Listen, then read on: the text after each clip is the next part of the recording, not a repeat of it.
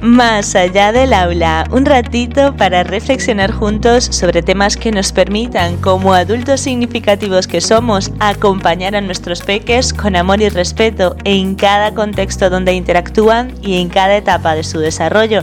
Así que estoy contigo cuando sea que me escuches. Abúrrete, cariño. En el episodio de hoy, siguiendo el hilo de recuento y recoger un poco todos los aprendizajes y todas las cosas que he descubierto en mis interacciones con adultos significativos, con peques, con personas en general, siendo consciente de la significancia que tengo en ellos y ellos en mí y que somos parte de todo, hoy os traigo la reflexión de algo que mm, últimamente está muy, muy en en boca de todos, sobre todo de los pequeños, y me he dado cuenta que buscamos, eh, este, este, este, episodio tiene mucho que ver con, eh, más que con el proceso de cambio, que también, con el de fórmulas mágicas de la semana pasada, porque al descubrir que no existen fórmulas mágicas exactas para realizar cualquier cosa, efectivamente sí, que partiendo del amor todo fluye mucho mejor, pero eh, esos tips, esos eh, pasos para conseguir determinadas conductas en los peques, determinadas cosas. Eso no funciona porque son personas, porque son interacciones y porque todo, todo, todo nos influye, ¿no? El contexto, el ambiente, la forma en la que la persona interactúa con nosotros, todo eso nos, nos influye y por supuesto también influimos en los otros y evidentemente pues esto influye en la forma de funcionar ¿no? de los peques, ¿no? Ellos eh, buscan pertenecer y si en el contexto en el que están todos son gritos, todos son amenazas, todos son castigos, pues mm, su forma de pertenecer va a ser pues ocupar ese, mm, hacer ese rol, ¿no? Ejercer el rol para poder ser castigados, para poder ser gritados, para poder ser amenazados, porque es la manera de funcionar y la forma en la que se les hace caso. Entonces, me he dado cuenta de eso, que no hay fórmulas mágicas, a pesar de que no dejemos de buscar de un tiempo a esta parte la fórmula mágica para que los niños dejen de aburrirse y cuando están en situaciones sociales o en momentos solos incluso, que no se aburran. Y para eso pues les compramos cosas, les damos cosas, les proponemos actividades, bueno, que hacemos todo un una serie de esfuerzos para conseguir que los niños no se aburran. Y sinceramente creo que nos estamos equivocando, ¿vale? Primero porque no es necesario evitar que se aburran, ¿vale? Eh, esto os lo comenté en el, en el episodio de ahora mismo no recuerdo el título, pero en el que os he hablado, bueno, es que os lo he mencionado en muchos episodios realmente, en, los que os he hablado acerca de las cosas que se hacen en, los comedores escolares, de lo que se espera que se haga, sí, ya me acordé, en Pasen y Vean como en el circo, pues en las funciones de eh, los funcionamientos de los comedores, bueno, en todos eh, estos episodios, y casi siempre os lo digo, que no es necesario, eh, o sea, está muy como muy establecido y se busca mucho que los monitores de comedores, pues después del tiempo de comer, les hagan actividades y juegos y estén con ellos y los entretengan, ¿no? O sea, estamos como muy, muy abocados al entretenimiento entretenimiento constante, entretener, tenerlos ahí entre cosas, ¿no? Entre, entre constante. Eh, que les entre, que les entre todo, que les entre información, que les entre estímulo, que les entren em, actividades, que todo el rato estén allí. Y claro, después, eh, cuando los peques están de vacaciones, muchos padres le temen al momento este que estamos ahora, que está acabando el curso escolar, que le temen a este momento porque dicen, claro, es que eh, no hay quien los aguante porque en el verano pues no, no paran de, de pedir hacer cosas. Claro, es que realmente si nos ponemos a pensar venimos, o sea, los niños vienen de un ritmo en el que están haciendo constantemente cosas. Entonces, si están haciendo constantemente cosas durante el curso escolar desde las siete y media de la mañana, porque muchos, ya os he comentado, van a madrugadores, eh, muchos peques van a madrugadores, al servicio de madrugadores, pues claro, si desde las siete y media de la mañana están haciendo actividades y están recibiendo constantemente estímulos en, madrugadores, el desayuno. Entonces se espera que los monitores del desayuno les hagan, les hagan actividades, les den juegos, estén entretenidos mientras esperan para ir al colegio. Están en el colegio y allí pues hay que hacer las actividades, tienen que aprender muchas cosas, los maestros tienen que hacer un montón de actividades porque si no, no pueden justificar su sueldo diciendo que simplemente estaban haciendo, eh, permitiéndoles interaccionar entre ellos, eh, siendo ellos mismos y haciendo, pues propiciando situaciones en las que ellos pudieran interactuar. No, no, materiales, que, haya algo concreto, eh, específico, en lo que se vea que esos profesores estuvieron trabajando con los niños. Y si no lo hay, pues malo, no hicieron su trabajo. Después vienen al comedor. Entonces en el comedor, pues también tienen que estar comiendo y después de comer, pues tienen que estar en actividad. En actividad tienen que estar entretenidos, eh, los monitores tienen que estar allí encima de ellos, diciéndoles qué hacer, cómo hacer, dónde hacer, constantemente. Y después de eso, eh, la gran mayoría, muchos no, cada vez me doy cuenta que a lo mejor hay menos, o, o por lo menos empiezan un poco más tarde, pero ya desde los tres años, después del comedor, de todo este rollo estímulo que llevan, pues vienen más estímulos porque van a actividades extraescolares, porque los horarios de las familias son los que son. Esto también lo hablamos en conciliación familiar, en el episodio de conciliación familiar. No se puede conciliar con el sistema como nos lo hemos dejado montar o como lo estamos montando, porque si la prioridad es producir y ganar dinero, pues no hay espacio para conciliar. Esa es la verdad, ¿vale? Porque lo que hay que hacer es aprovechar todas las horas, ¿vale? Y hacerlas todas productivas, como le estamos haciendo a los niños. Entonces, eh, pues eso, que entonces ellos llegan y después de todos estos estímulos que os digo, desde las 7 y media de la mañana se espera que también en actividades extraescolares estén a tope y constantemente ahí participando y activados y que hagan eh, eso, que hagan muchas cosas en, esa, en esas actividades extraescolares que normalmente suelen ser de 4 a 6, algunos hacen hasta las 5, pero bueno, eso, el grueso hasta las 6 y entonces a las 6 eh, después pues los llevamos un rato al parque porque claro, sobre todo en esta época después... Eh, en esta parte del mundo en donde eh, a las 6 de la tarde, a partir de mayo o así, ya empieza eh, a oscurecer más tarde, pues hay que llevarlos al parque para que aprovechen el día, porque a las 6 de la tarde todavía pueden aprovechar el día. Entonces vamos allá al parque, a que sigan estimulándose.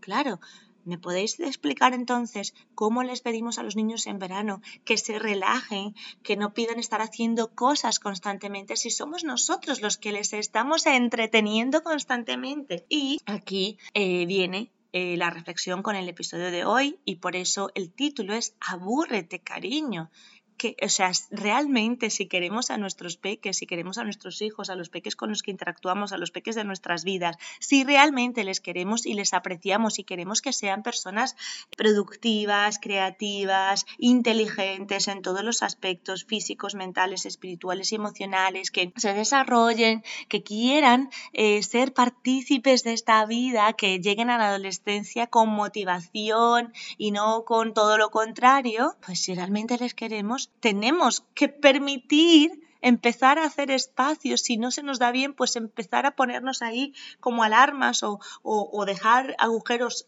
en blanco, ¿vale? Para que se aburran, porque los niños necesitan o sea, el, matiz o, la etiqueta de que se aburren se la hemos puesto nosotros los adultos, porque si habéis observado alguna vez a niños jugar, yo que eso, ya os lo, he comentado, yo observo a los peques dentro de, bueno, el servicio de comedor, cuando he dado actividades, extraescolares, siempre he dejado momentos eh, siendo maestra dentro del aula, eh, con mi hijo, eh, con los niños con los que interactúo cuando me lo permite el sistema y, y las órdenes que me dan, ¿no? Porque a veces eh, aunque yo trato siempre que quede un huequito para, para no hacer nada, para simplemente hablar un rato, para conectarnos o para que ellos desconecten de esa actividad y puedan pasar a la siguiente. Entonces, en esos momentos en los que yo les he permitido mm, ser y estar en ese espacio un poco distendido, sin ninguna mm, actividad o nada establecido, les observo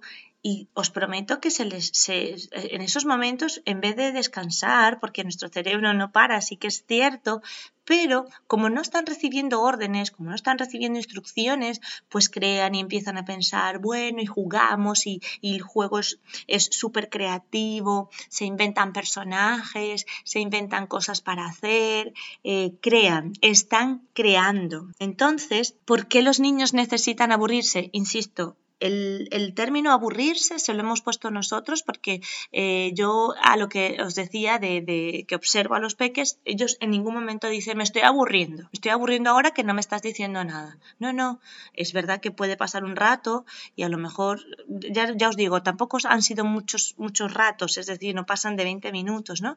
Eh, porque ya tienen que pasar a otra actividad, hay que hacer otras cosas, en fin.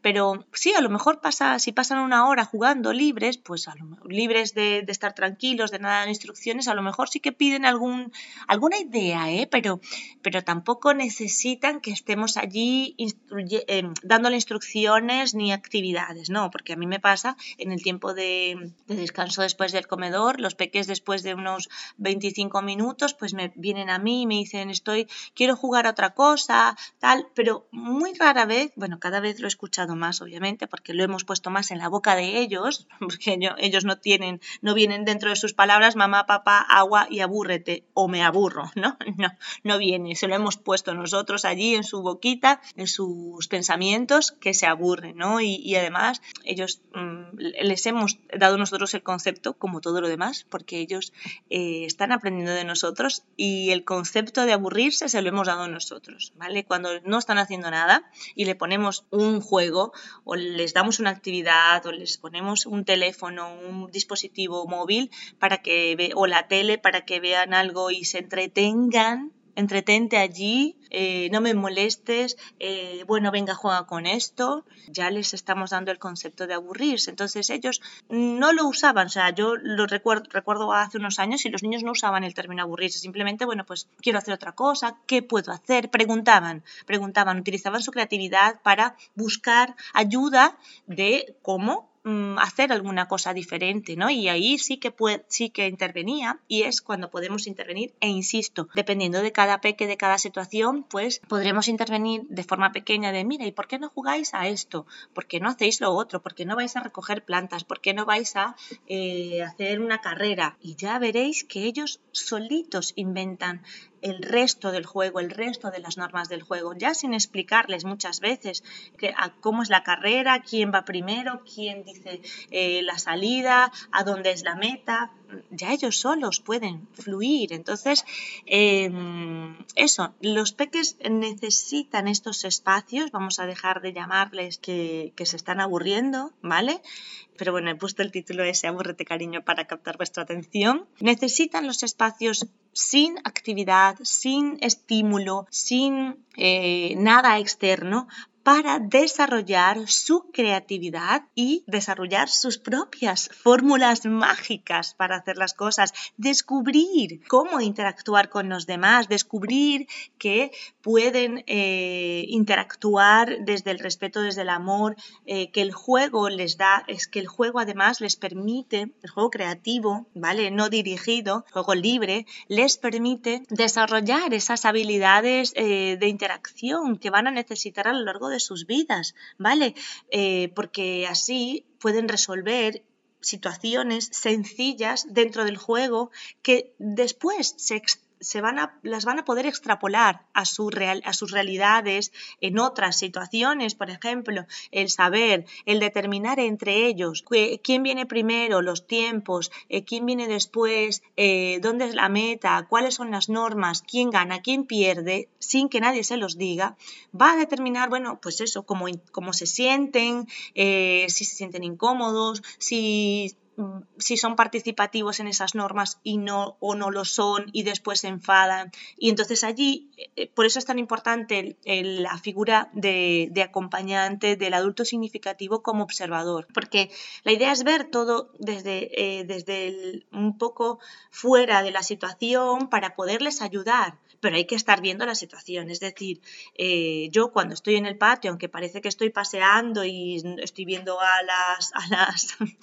a las mimosas, bueno, ahora no hay mimosas, pero bueno, a los aroles, estoy observando el juego de los niños porque así puedo saber qué desencadenó determinada actitud, ¿vale? Sin tildarla de mala o buena, simplemente darme cuenta que eh, ese, ese, ese pegar que le hizo un niño a otro, o ese grito, o ese empujón, viene de una situación contextualizada, es decir, viene de un juego que estaban haciendo, no estuvieron de acuerdo, el uno no escuchó al otro y entonces, claro, ahí no, no supieron cómo, cómo llegar a un acuerdo y empujó uno a otro, le mordió, le pegó y claro, pero si no estamos allí para observar, sino para decirle, ala, ¿por qué le pegaste? ¿Es que lo has hecho mal? No, simplemente a ver, ¿qué pasó? Preguntas, sacarles a ellos. Entonces, y eso, eso les dará el juego ese libre, esos tiempos, esos espacios, sin instrucciones, sin estímulos, les da creatividad, les permite saber cómo sentirse con ellos, cómo están, identificar incluso muchas veces si tienen hambre, si tienen sueño, ¿vale? Eh, recuerdo em, un estudio que leí que decía que, que, ahora mismo estamos funcionando muy en automático, lo, buscaré la, la fuente, ¿vale? Mm, para después eh, compartirla con vosotros, pero eh, decía en resumidas eso, que, en la, sociedad actual está em, tan habituada a estar con estímulos, ¿no? Y sobre todo a estar comiendo como durante mucho tiempo, ¿no? O sea, durante a lo largo de un día, estar todo el rato eh, ingiriendo alimentos, ¿no? que hace que nuestro cerebro funcione de forma automática. Es decir, estamos como el cerebro tiene que, eh, nuestro cerebro necesita mogollón de energía para realizar las digestiones, ¿vale? Si estamos todo el rato eso, comiendo o atendiendo a cosas sin eh, hacer una pausa, eh, nuestro cerebro va adquirir, o sea, va funcionando solo con el izquierdo, deja de utilizar el derecho porque es mogollón de desgaste de energía y si esa energía la necesita para hacer las digestiones de todas esas comidas que nos vamos metiendo a lo largo del día y atendiendo a todos los estímulos que les vamos, le vamos dando de fuera, pues deja de escuchar deja de escuchar lo que hay internamente, presta atención siempre a lo que hay fuera y deja de crear, deja de, eh, porque ya, sabéis que el cerebro izquierdo lo que busca es patrones, ¿no? Para, para hacer las cosas más rápidas, por ejemplo, más rápidas. Yo, por ejemplo, ahora, vosotros que me estáis escuchando, no estáis pensando cómo he juntado cada palabra, eh, qué significa cada palabra una con otra, las letras, no estáis pensando en esas cosas, estáis simplemente escuchando, ¿vale? Entonces ya nuestro cerebro ha establecido, bueno, pues eso, cómo escuchar, eh, cómo son las palabras, cómo qué significan las palabras juntas, ¿vale? No hace ese proceso cada vez que escuchamos algo, cada vez que hablamos, no hace el proceso de A con L, al, M con A, ma, no, no hace ese proceso, sino que ya fluye, ¿no? Y para eso tiene que establecer patrones y mm, tener como todo muy establecido. Entonces, como estamos en tan estamos funcionando en automático por eso mismo, porque no le estamos dejando espacio. Y esto está pasando con nuestros peques y por eso llegan a la, a la, adolescencia perdidos, porque no saben cómo crear, no saben qué crear, no saben qué quieren, porque les hemos impuesto durante muchos años lo que hacer. Entonces, bueno, eh, realmente no sé ya cuánto tiempo llevo aquí con vosotros hablando, eh, reflexionando, pero, pero bueno, eso, que, que, el título del episodio de hoy, la reflexión es que eh, tampoco tenemos que buscar fórmulas mágicas para evitar que los niños se aburran. Si queremos una fórmula mágica para esto es dejar que se aburran, ¿vale? Si realmente les queremos, creemos en esa magia y estamos realmente en esa conexión que os comentaba en el episodio de fórmulas mágicas, les vamos a dejar aburrirse. Les vamos a dejar, les vamos a permitir aburrirse y vamos a dejar de decir que se está aburriendo. Vamos a empezar a decir, cariño, entre, eh, disfruta de este tiempo contigo, disfruta de estos juegos, si, no te, si ya no encuentras ningún juego que te siente bien o que no quieras hacer, pues dime eh, qué te gustaría hacer, ir a un parque, sentarte a lo mejor en el sofá, leer un cuento, o simplemente estar sentado en el sofá. Eh, bueno, quienes practicáis la meditación podéis enseñarles a meditar, a respirar, a encontrar su calma eh, en esos momentos en donde a lo mejor dicen me aburro. Eh, insisto, esa palabra me aburro, esa frase mm, salió de nosotros y el concepto también ha salido de nosotros. Así que podemos resignificarlo y usarlo como en vez de tiempo de aburrimiento de los peques, tiempo para conectarse con ellos mismos, incluso también para conectar con ellos, porque si ellos están jugando libremente o están interactuando con otros niños, no necesitamos intervenir. Y si no necesitamos intervenir en esos momentos, no estamos conectando con ellos, ellos están conectados en sus actividades. Entonces, cuando ellos exijan y pidan ese tiempo con nosotros, claro, porque yo, por ejemplo, esto viene a que veo mucho en el parque, últimamente estoy yendo mucho al parque por el tiempo, porque está favoreciendo, eh, y veo que los padres, ¿y qué estás haciendo? Y te subes y te bajas, y yo incluso a veces, muchas veces también le, he dicho, me veo diciéndole a mi peque, ¿y ahora dónde quieres ir? Y claro, mi marido me dice, eh, tranquila, déjalo, que vaya donde quiera, ¿sabes? Déjalo que investigue, que explore, y eso, sin, en esos momentos no nos necesitan, cuando están explorando, cuando están... Eh, descubriendo o pensando en a qué juego van a ir, no nos necesitan. En ese momento no. Nos necesitan a lo mejor después, cuando eh, ya se han cansado de estar allí, que nosotros les brindemos eh, otra, otra, otra idea, otra cosa que hacer, ¿vale? Eh, que insisto que entre esas cosas puede ser estar sentados respirando, mirando cómo los niños juegan, incluso un tiempito, y no hace falta tampoco darle una cosita para comer mientras, no, no, simplemente sentados allí esperando, el tiempo de espera en el columpio también es un tiempo para conectar, entonces, bueno, pues eso, que vamos a resignificar el aburrete cariño y lo vamos a transformar en una fórmula mágica real de tiempo para conectar contigo, cariño. Tienes tiempo ahora para conectar contigo, para descubrir qué otras cosas te gustaría hacer, qué otras cosas podrías hacer con tus juguetes, o qué otras actividades podríamos hacer juntos, aunque no las tengamos que hacer ahora exactamente. Y también tiempo para conectar con ellos. Así que nada más y nada menos. Nos escuchamos en el próximo episodio en el que sigo retomando y recogiendo todas mis reflexiones de este, de este primer año de podcast, en el que, bueno, eso, eh, las cosas más importantes que creo que pasa, por las que pasamos en un proceso, por las que he pasado yo, eh, me doy cuenta, descubro la coherencia más allá de la culpa y la responsabilidad, entonces determino cuáles son los mm, mis me gustaría mis a dónde llegar no esos propósitos. Eh, y cuando identifico mis propósitos me doy cuenta que no hay fórmula mágica específica para llegar a ellos que la mejor es el amor eh, la compasión conmigo y con los demás. Y que dentro de esas fórmulas también he descubierto que el aburrirse no es aburrirse simplemente hay que resignificarlo y hacerlo en eh, conexión con nosotros, es tiempo de conexión con nosotros mismos, con nosotros. Y entonces, después de todo esto, el próximo episodio os hablaré de cómo nos reinventamos.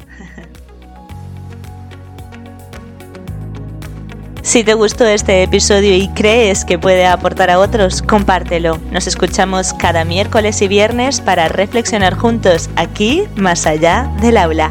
Recuerda que puedes contactar conmigo a través de Instagram arroba entre saberes y sabores o en la web entresaberesysabores.com.